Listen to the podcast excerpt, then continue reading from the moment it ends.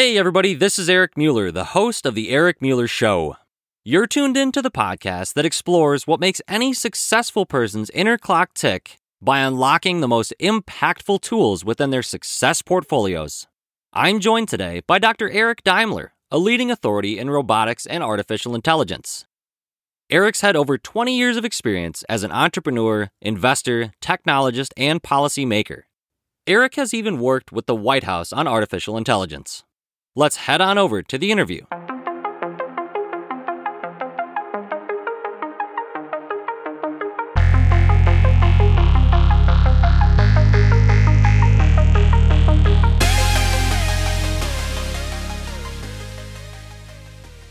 Eric, welcome to the show. Oh, it's good to be here, Eric.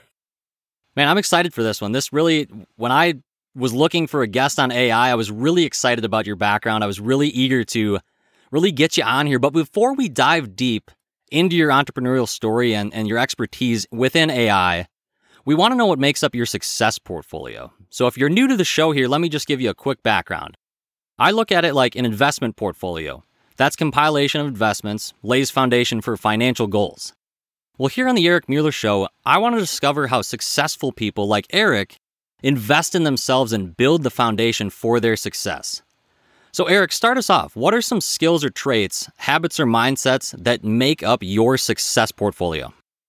I, I'm you know fortunate to have uh, chose my parents well. Uh, so I had a lot of habits just kind of given to me, I guess, through osmosis.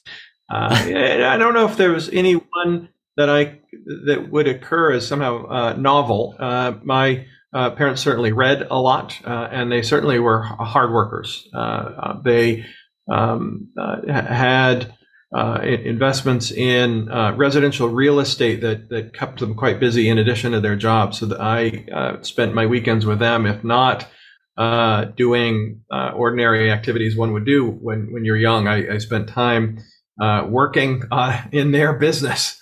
so I, we were always working. This was not a a relaxing endeavor uh, uh, being a, being a young kid in my family, but that has served me well because I I have found that working and learning and growing is you know maybe not anything new, but it's it's really I've been really grateful to have been given those habits at a young age. Yeah, and, and looking at your background, Eric, I mean, you're obviously, you know, a very well educated uh, individual in terms of schooling. You know, you've had stints at the University of Washington, Stanford, and, and Carnegie Mellon. Was that something that you had always planned throughout your life to go through that much schooling, you know, and become a, a doctor to, to, get a PhD?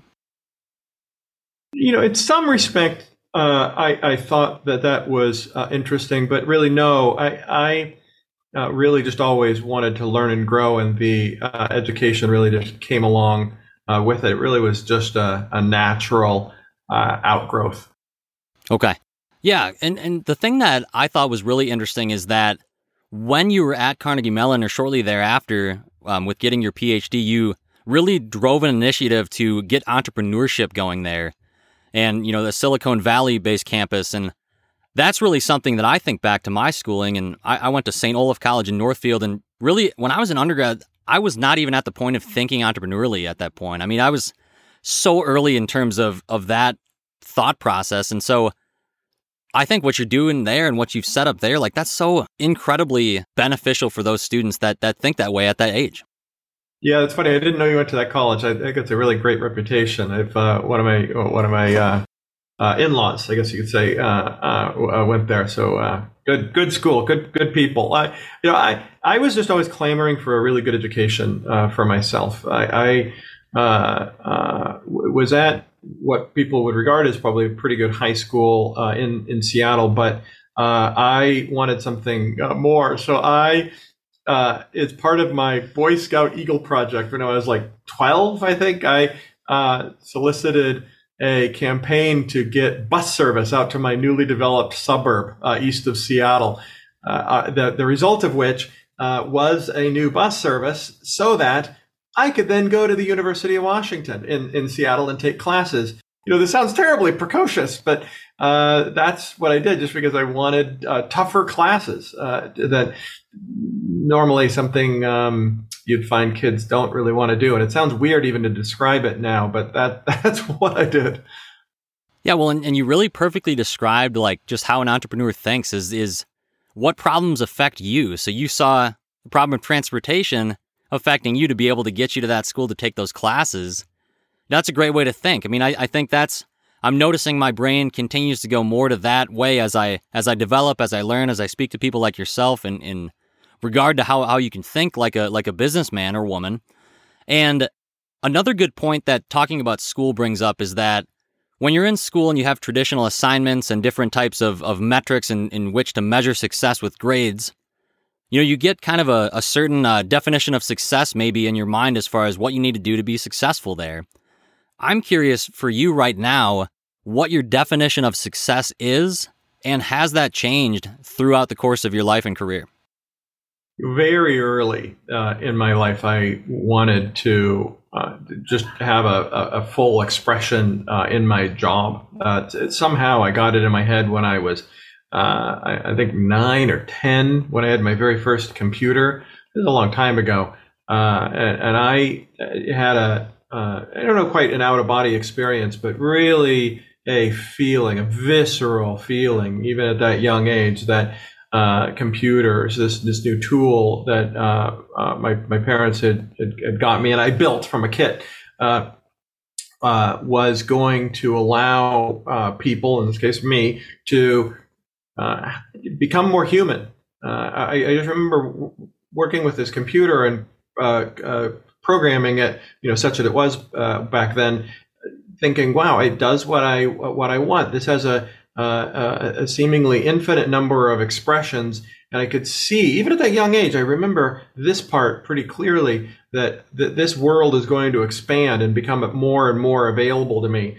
You know, it certainly fits the the narrative of people finding careers where you know the I think the story goes something like uh, you know any technology that happens before you were you're you're 10 or 15 is just background. It feels like it was always here. You know any technology that was invented between the time you're 15 and and say 30 is is something that you can take advantage of and build a career on. And then any technology invented after you're 30 or 35 is against the law of nature right so you know that that probably uh, explains a good deal of why this took off for me at the time it did. Uh, you know, fortunate timing, fortunate parents, and uh, I, I, just immediately uh, grabbed onto it with the opportunities that were afforded to me. Uh, I find that that uh, continues. That I have always looked to computers as a a tool to have a broader population uh, express more uh, of of themselves. I, you know, I, I you know, even though I, I, I, really had computers surrounding me, kind of growing up in a basement, I was that nerd. I have always oriented myself around wanting people to use these tools and and, and developing tools to allow others to just en- enjoy uh, their jobs more. You know, we don't we talk about automation a lot. I know we, we started this off talking about AI, uh, but you know, just generally automation is something that we only do for jobs that we don't want to do. You know, I don't want to automate, you know, being being with you in this conversation or automate, you know, being with with my family. You know, I, I want to automate the, the, traditionally uh, you know dangerous and dirty, right? These unpleasant jobs, as they say. Uh, that's that's what I've always been uh, orienting myself uh, to provide. It's, it, it continued when I was a researcher and and into my time in public service and and and, and even today when we have a, a commercial expression, uh, I'll also spend time trying to put that commercial expression into some other uh, activities where we don't get paid but can provide a uh, a real positive outcome to a broader set of the population. Yeah, that, Eric, that's a wonderful point about the automation. That's really not, I haven't thought about it in that way yet because there's elements of this podcast, there's elements of, you know, a business that I run with my buddy online that automating like seems so nice to be able to do for certain parts of it, but you don't want to do too much of it and have it lose its authenticity or take the enjoyment away from you if that's something you enjoy. So, really, I mean, there's so many questions that I just thought of based on what you just said. But the first one I'll just ask is Do you think, in, in regard to AI as it is right now, do you think we have anything to worry about when it when it comes to that artificial intelligence in our lives? Do you think we're going to reach a point where maybe a maybe a point of no return where we've gone too far with it and, it and it's breached too much where we can't go back? Do you see that possibly happening? You know, it's a, a funny uh, uh, point you, you bring up because I, I really had been unfamiliar with this idea that uh, we could that there are people thinking we could stop automation. I'm just not of that uh, view, and I, I, I think it's so far outside of, of, of, reality. It's hard for me to reconcile it. There's a uh, a book coming out next uh, next month, March, middle March, called "Battle for Your Brain." Um, uh, the wonderful woman is professor at Duke in, in philosophy and law, uh, uh, who, who, wrote the book, and she describes these people that, that think either we can stop automation or uh, uh, people think it's inevitability, among other things, other wonderful things in the book. I, I recommend it.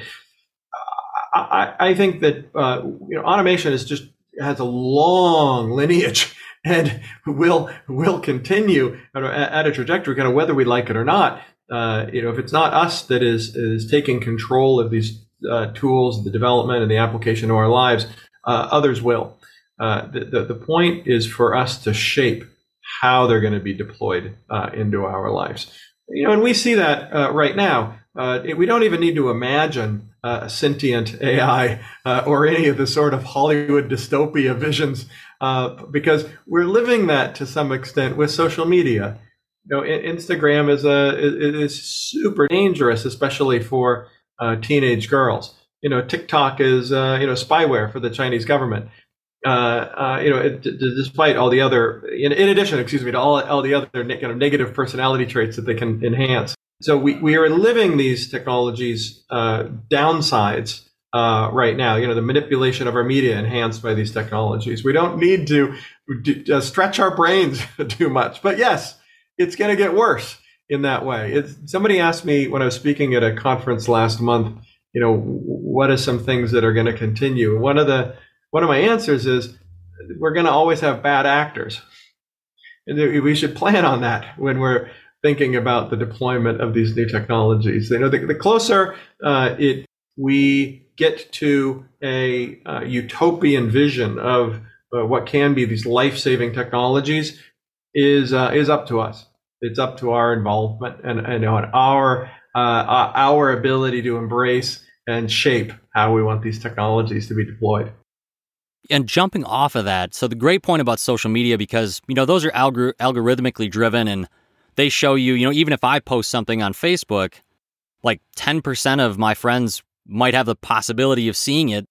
And so I, I think it's, it shows you what it knows that you're going to engage with potentially. And if you don't engage the first time, it might never show it to you again. And so it can kind of, kind of create almost a, a biased perspective for that person.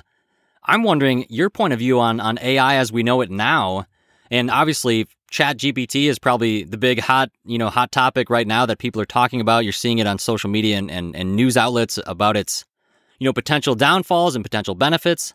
But do you think that that we're going to have a, a, problem with with biased AI in the future as far as influencing the minds of, of upcoming generations?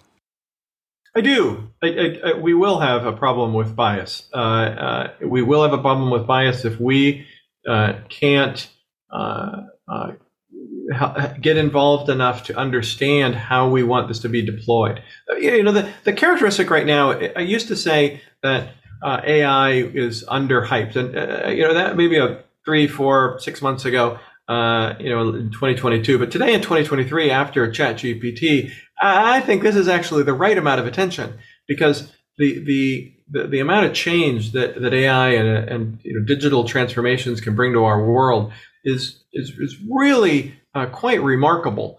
Uh, and, and just now, it's really because of this massive amount of data and the ability to use this data, right? Remember, that is the innovation of ChatGPT is, is that it captures something like 80% of the English language corpus. You know, we should be surprised if it didn't create some uh, terrific conclusions in, in from our prompts uh, with that amount of data. But that's the innovation. With this amount of data that's now become available, uh, some really terrific, useful you know, tasks can now be accomplished. And you know, we're now beginning to see those those expressions just emerging as people have these you know wild uh, uh experimentation with uh, with different versions uh, of generative AI. So I, I, think we have a, a really interesting time right now with uh, now being able to explore what is useful uh, about AI during uh, during this period we're living in.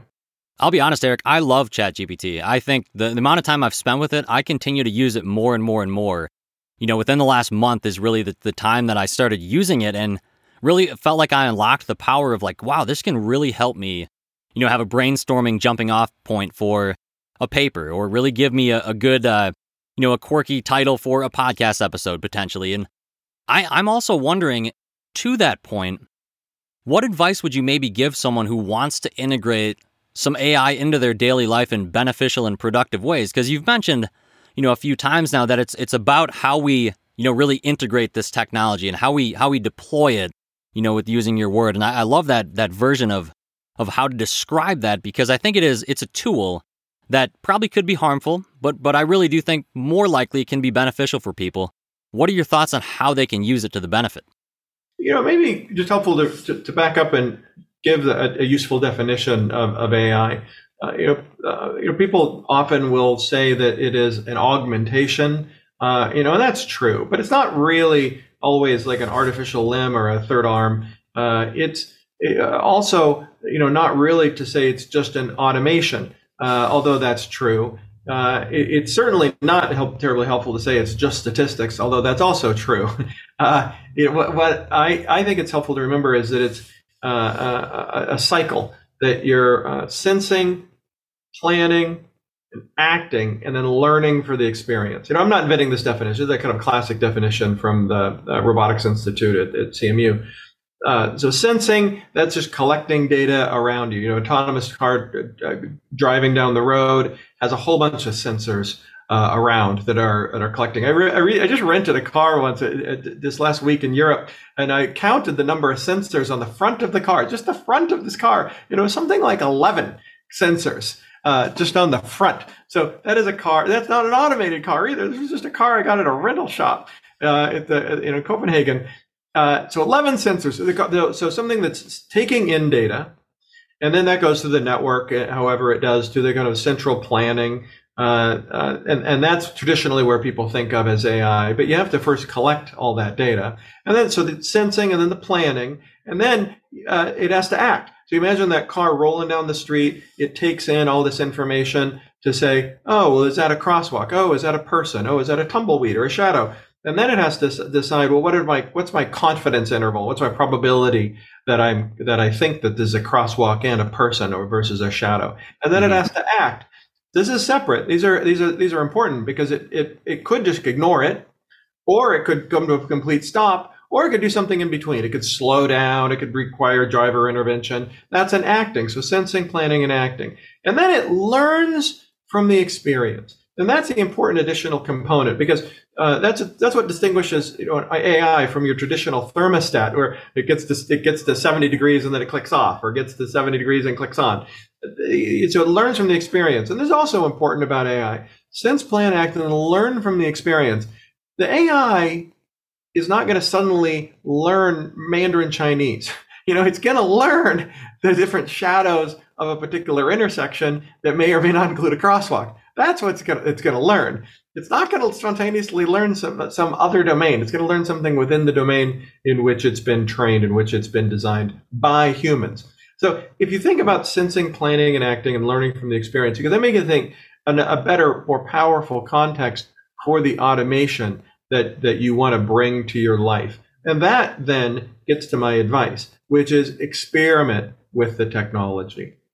You know, ChatGPT has has some wonderful technologies or wonderful applications that we're only beginning to explore. So, and generative AI in general uh, is going is going through an explosion uh, of expressions based on what we've all learned from the the uh, OpenAI example of ChatGPT. There's you know there's generative AI for sound, which is fantastic. There's now a generative AI for programming. Uh, you know this is just really fantastic. You know my my company has its own generative AI, which we can we can talk about. But you know there's just a, an explosion of these generative AIs, and I, I encourage people to experiment with these and see how they might apply uh, to their to their own work. You know my my view of ChatGPT is uh, uh, consistent with this meme that's been going around the past month, where really it's just an 800 word autocomplete. I think that's kind of true, uh, but that, that's that's a, that's a short way of saying it. That's the way I might describe it to a, a kid. But uh, uh, and I know not to diminish the you know the power under underlying it because it's a pretty darn sophisticated 800 word autocomplete, but it's it, you know it's also a way that can enhance uh, a lot of work we do, just like you described um, in in seeding some articles. I guess you might say. Yeah. The downside is uh, in, in the in the politest way is that you need to reason about it every time. You can feed it truth and then truth and then truth and then truth and truth, and it may give you something that's not truth. So that's that's one of the downsides the the uh, way of describing it that's not so polite is to, is to say that you know ChatGPT is a little bit like a uh, um, uh, somebody that uh, graduated with liberal arts, uh, you know, and, and has broad knowledge, but it's not very deep. And they can always be confident, but but but often wrong as well. uh, so they don't. it doesn't often tell you something beyond the surface level knowledge. It can be super useful, but you'll find how that applies to your own work only through experimentation. Yeah, that's wonderful advice, Eric. And I, I think I'm going to take that to heart and definitely continue to do that with ChatGPT and other technologies that, that are available to, you know, figure out what works for you because it's got to be a pretty individualized uh, process to find out how AI can integrate into your life. One thing that I think a lot of people listening probably are not aware of is how long you've been doing this, how long you've been interested in working with artificial intelligence, and we'll get to your experience with the White House because that is also just an exponentially cool feature of, of your bio. But bring us up to speed, Eric. How did you first become interested in artificial intelligence? Yeah, I think it's just a, a, a big, big dollop of luck uh, that when I was growing up, there was the very first AI hype cycle, uh, or maybe the second. You know, it, it may be useful for people to think about in their heads when they think AI first came about. Uh, they might have thought 2015 or you know 2000 or you know, you know whatever. But but really, it first came about in 1956. Uh, oh there gosh. were academics that got together at Dartmouth uh, that that talked about uh, you know some summer retreat at Dartmouth that talked about uh, uh, what was next in computer science and the, the term artificial intelligence came about uh, really as a way to scare people. By the way, it wasn't that term wasn't created as a way to get people excited about anything in particular. and the ambition then was uh, it, would uh, comprise a, research initiative over a summer. So, you know, what, 70 years later or 60 years later, uh, it's, it's becoming a little bit more than that. but it um, uh, developed into something that initially was uh, uh, today maybe expressed as expert systems. It was a symbolic AI. that's when I came about it in the, in the 80s, where it, it, it had a a nice flourishing, especially in healthcare, but uh, then went through what was called an AI winter because it didn't fulfill on its promises. Really, it didn't scale. That was the problem. You could encode a lot of knowledge in it, but as you grew to a certain size, it uh, began to lose its usefulness. And that was the problem until uh, the 90s, early 2000s, when probabilistic uh, uh, learning models were uh, tagged onto this. So there is a non machine learning or non probabilistic AI called symbolic AI, kind of good old fashioned AI. Uh, and, and I've been doing it. Uh, I've been doing this type of tech, working in this type of technology as a researcher, as an entrepreneur, as a venture capitalist on Sand Hill Road, uh, uh, ever since then for a, for a long, long time. I, I was working with language models uh, in the early 2000s, uh, back when we used these things to de- detect uh, and disrupt terrorist networks. Uh, so it's it's been a while. Yeah, I, I thought that was particularly remarkable, just the the breadth of uh, experience you've had with it. And I didn't realize the 1950s thing. I mean, that also completely blows my mind because I would have. I mean, I certainly wouldn't have guessed prior to the internet's uh, you know mainstream 90s type boom.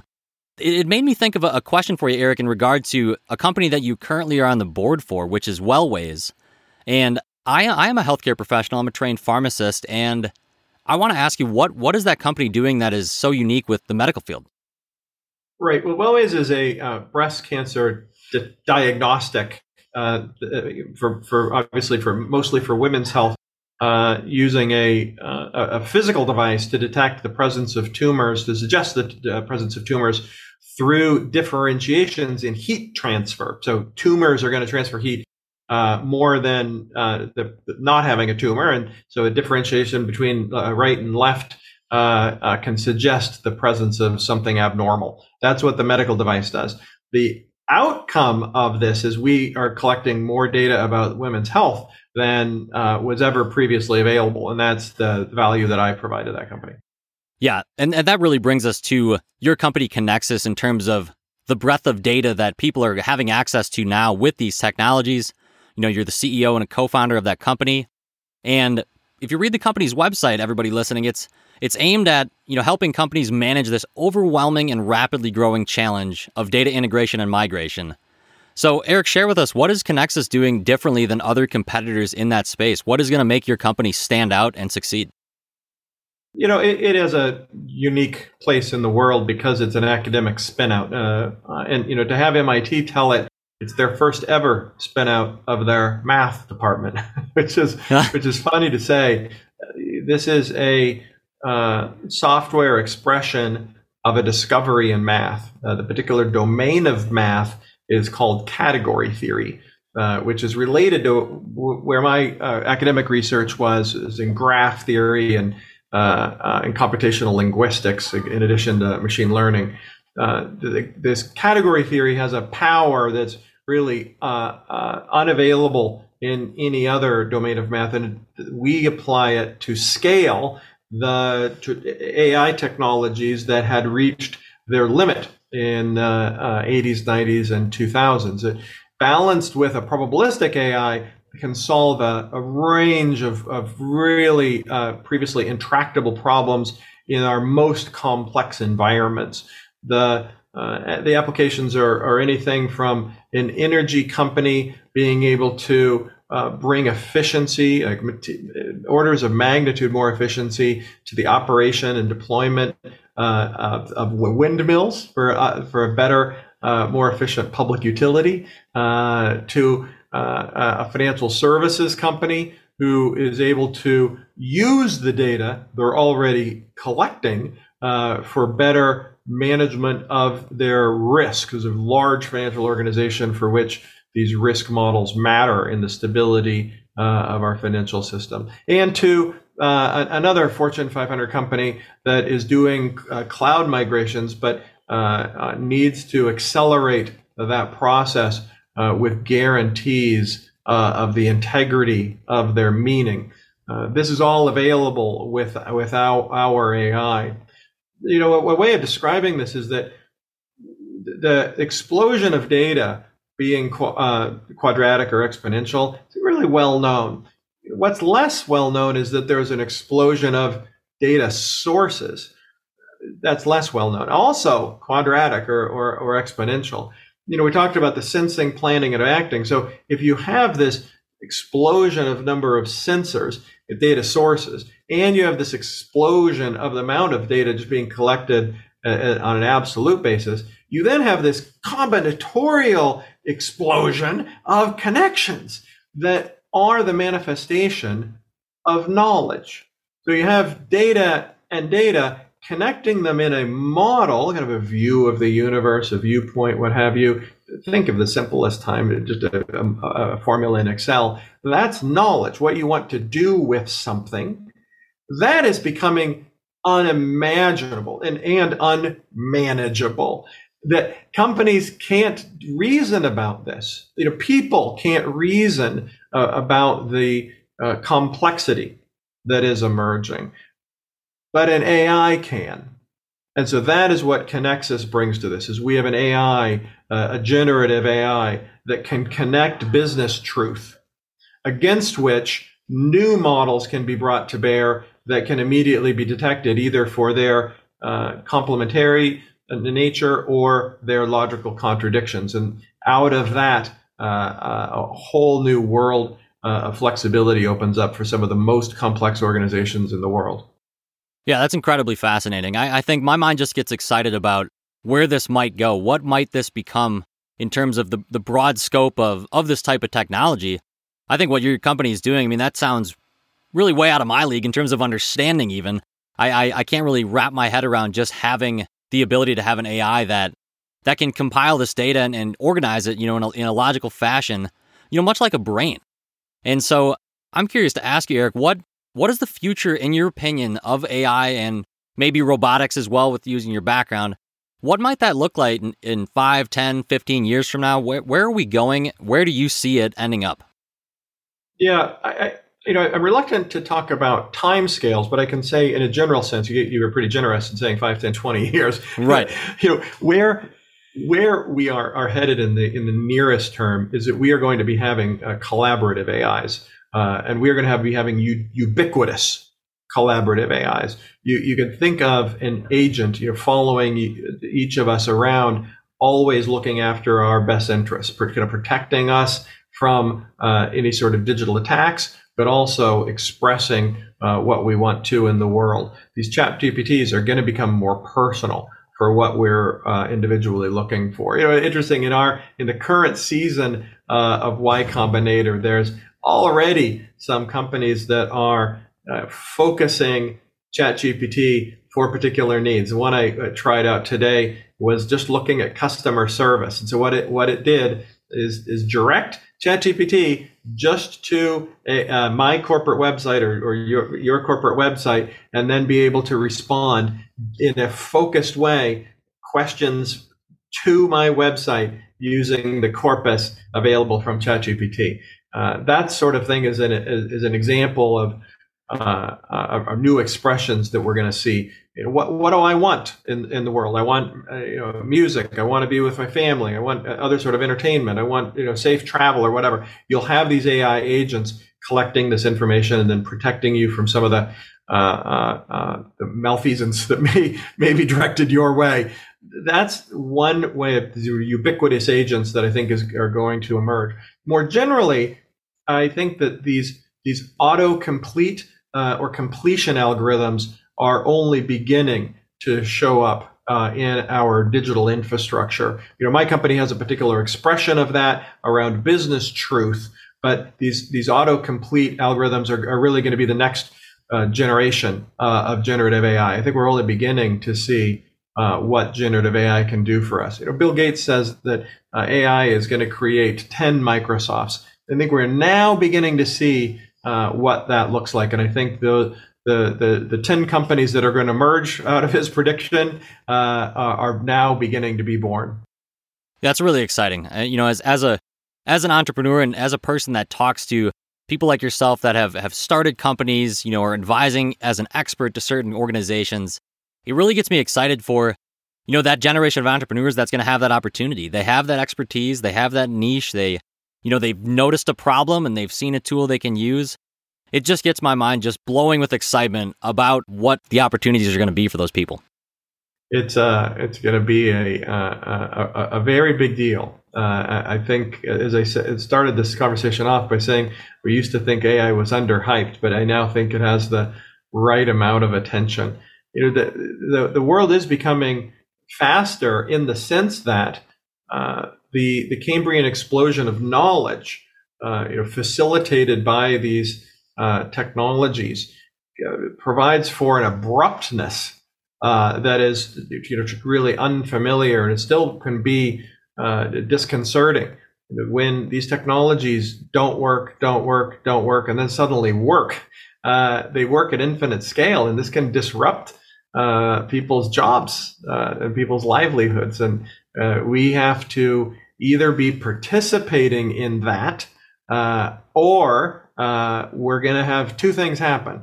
One is we are going to be uh, an, an, artisan, uh, uh, kind of reconciling ourselves to a, a, niche, and that's fine. You know, maybe even great, uh, but that that's what's going to happen if we don't participate. Or a much, much, much worse case is we're going to be surprised and we're going to be caught unaware of how our jobs uh, are, are uh, abruptly uh, being displaced. Uh, that's where really no one wants to be. It can be very, uh, very uncomfortable uh, in, in in all the ways.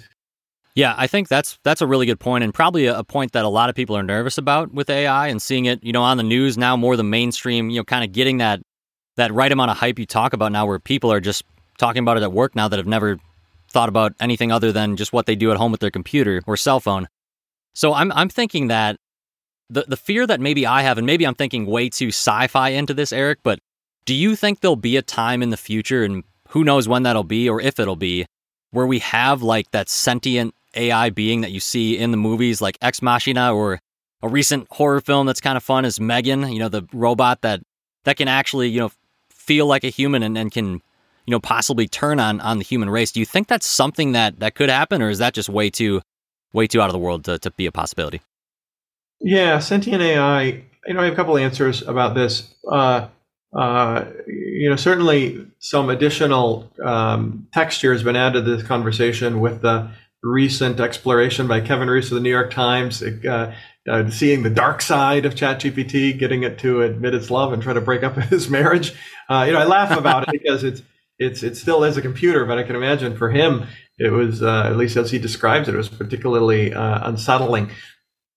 You know, there's a couple things to say about this you know, there's a kind of a practical way, and then and then maybe a, a theoretical way. You know, I'll, I'll, first say like in a theoretical way. You know, among me and my friends, uh, uh, and, and I'm grateful to be in San Francisco where there's a lot of people let's say like me that you know have, have kind of these, these, rich discussions about AI in that in that way, and and even having uh, talked to the the CTO uh, of of OpenAI and, and the woman credited with ChatGPT, who, who's terrific, by the way. Um, you know, we all, I think, well, I'll say generally uh, uh, agree. Um, not that we've had these sort of direct conversations, but I, I, think this is generally the, the feeling is that any sort of sentient AI is very unlikely to occur in the next 20, 30 years, if ever. Uh, uh, another way of looking at it, I talked to a neuroscientist at this at the other conference I was at recently. Uh, she uh, had had studied this from a physics of intelligence point of view. That was her that was her view, and she found that on this continuum of intelligence, from a human to an animal to a plant uh, to a computer, that that there's a uh, a difference in that a computer is fundamentally deterministic at the chip level, uh, and that anything that we see that's more in uh, more um, biological will probably form the basis of, of a sentient AI uh, should that ever emerge. What I noticed in her research is that uh, she was distinguishing our brain from our spinal cord, our brain being probabilistic, our spinal cord being deterministic. And we, we have these reflexes uh, uh executed by our spinal cord before our brain even uh, becomes aware of them. You know, it may not be any accident that uh, our bodies have both. Uh, and so we might actually find that future intelligence expressions uh, uh, of sentience have both a deterministic and a probabilistic viewpoint. So both a, maybe a chip and a biological uh, component to them. And so those are those are just some you know, theoretical uh, viewpoints. I would say as a more practical matter, uh, know, maybe like Nick Bostrom at, at, Oxford wrote in his, in his excellent book that Elon Musk often parrots, talking about the danger, kind of the existential danger of, of sentient AI we can spend some amount of our thinking process about how to protect ourselves, and I have some thoughts uh, on that. Uh, you know, Nick Bostrom was a, a, smart guy. The book was was excellent, but I don't think that needs to overwhelm our thinking. And this is why, you know, in addition to the concept that it's unlikely, I, I'd say that despite all that, there's a lot of risk today, and there's a lot of risk in the short term. You know, even if an AI isn't sentient, the degree to which it can simulate sentience, the, the degree to which it can fool ourselves or draw our, our, our ourself in in a way that and manipulate us in a way that we don't want to be manipulated, uh, that deserves some attention. You know, I, I you know to hear uh, you and I are speaking uh, with, with hopefully with clear minds, but you know, if you get jet lagged, Eric, you know, I I might be more susceptible to, or tired in any number of different ways, more susceptible to, you know, some sort of computer that is uh, uh, trying to manipulate me. But it, it, may have nothing to do with sentience. It just may be manipulative. Uh, so we we can be concerned about this way before uh, it becomes some sort of thinking machine on its own. Right. Yeah, I, I think that that really clears that up, even just in terms of the level of maybe worry that I had about that that being a possibility, it does make me at least feel better that you know experts that you've spoken with and and your personal opinion is that it's it's possibly never going to happen. Um, that to me is is re- reassuring to hear, and it really just uh, you know kind of makes me think too about about the way it affects uh, governments and the way it way it could impact. Like we mentioned, bias and and different ways that it might impact the way that people judge and and you know perceive situations and and come to conclusions. And you had experience serving under the Obama administration as that presidential innovation fellow for the AI and robotics, you know, in the executive office of the president. So I, am curious to ask you, and maybe you can't disclose this or maybe you didn't experience it, but were you able to, to have conversations with people in that space that, you know, they're forward thinking about how this, you know, how to prevent, you know, this from being a, a threat to national security? Uh, that's mostly where I spent my time. Uh, All right although you know although i, I uh, uh, really had as my job working with my peers uh, around the executive branch in energy and state and health and human services and, and so forth most of my time was spent in defense related work and there's uh, I- innumerable uh, threats uh, and opportunities available in there you know ai is often brought up as um, as a fear for uh, autonomous uh, weapons, you know, uh, uh, you know, robots walking around with guns, and yeah, that's real. Uh, uh, but I, I think where I, AI is going to be more widely deployed is in command and control. that new weapons are going to be invented, and new threats are going to be presenting themselves with such speed that it's the AI itself that's going to have to reason about uh, the, the, the situation in order to feed to uh, the commanders about uh, how to respond. Uh, it's it's um it, it's a it's a threat that is going to be addressed in a couple of ways, and, and maybe I can say a, a, a, point on that. There's this concept called formality, uh, kind of a technical term, which is that we will have these foundational truths represented by mathematics uh, as a proof that's going to have to expand at a at a base level uh, beyond where we currently have it, which is in semiconductors. Uh, it, it will find its way up the technology stack. Uh, it, it, it's what's going to have to be developed in order for us to ultimately have a provably deployed military grade blockchain. Uh, it's what's going to have to be deployed uh, to have uh, workable quantum computers, among other things. Uh, uh, and it's what's going to be deployed more and more for AI in larger organizations. We're going to have what's called a formal cloud. Uh, the, you know, the cloud, it's worth remembering, was originally invented to support the needs uh, of e-commerce and digital advertising. I, I, had a company doing statistical arbitrage that uh, was uh, approached by the Wall Street Journal as one of the first companies to use the cloud for commercial purposes as a startup that's really uh, cool. Yeah, it was it was pretty cool. It was a long time ago. We decided not to do it because we didn't want to attract attention, but uh, we were really uh, you know happy at the time because we got uh, you know at this at the time when this meant something. You know, we got uh, hundreds of thousands of dollars worth of computing power for some fraction uh, because we were able to rent it from Amazon instead of buy it. Which was the fashion at the time, what was available at the time. this is going to become, um, you know, just part of the uh, the the world in in in which we live um, that that we're going to be leveraging this uh, this technology.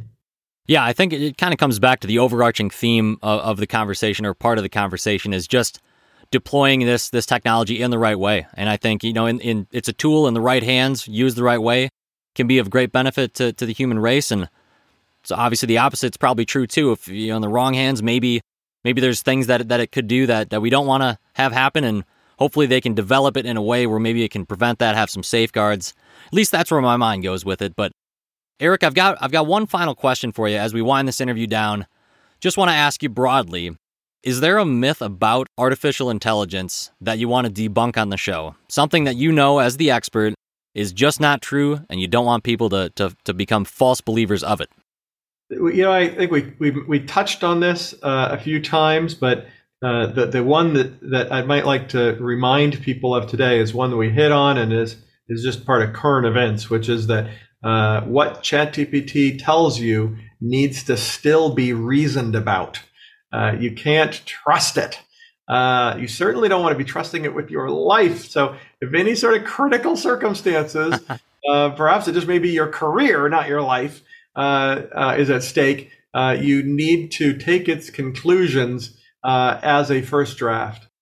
Yeah, I think that is incredible advice, and I've seen that firsthand with my experience with it. Is you do have to fact check it. I've asked it questions about pharmacy that I know the answer to, and it it occasionally will spit out, you know, it'll say answer B is correct. I'm like, oh, I know it's not. So I mean, there's you check it and you find out it's not true. So yeah, Eric Daimler, I think that is great advice. I really appreciate your time on the podcast today. And I will tag everything in the show notes the links to the companies that you mentioned, the link to the company that you currently are the co founder of, Conexus. And Eric, as we close, how can people best reach you if they want to contact you about your expertise? Uh, I think uh, our, our firm, uh, or on LinkedIn are probably great. And and uh, yeah, you can you can follow me on this uh, on this podcast and, and, and other places I'm, I'm participating. I'm going out to Colorado tomorrow morning. Well, safe travels, sir. That that sounds wonderful. We'll tag this on social media, and yeah, Eric, really, really excited to just continue to follow your journey. And I think that uh, the things you're doing with your company are it's it's really inspiring to me. And so I wish you the best of luck with success, sir. Oh, thank you very much, Eric. It's been fun.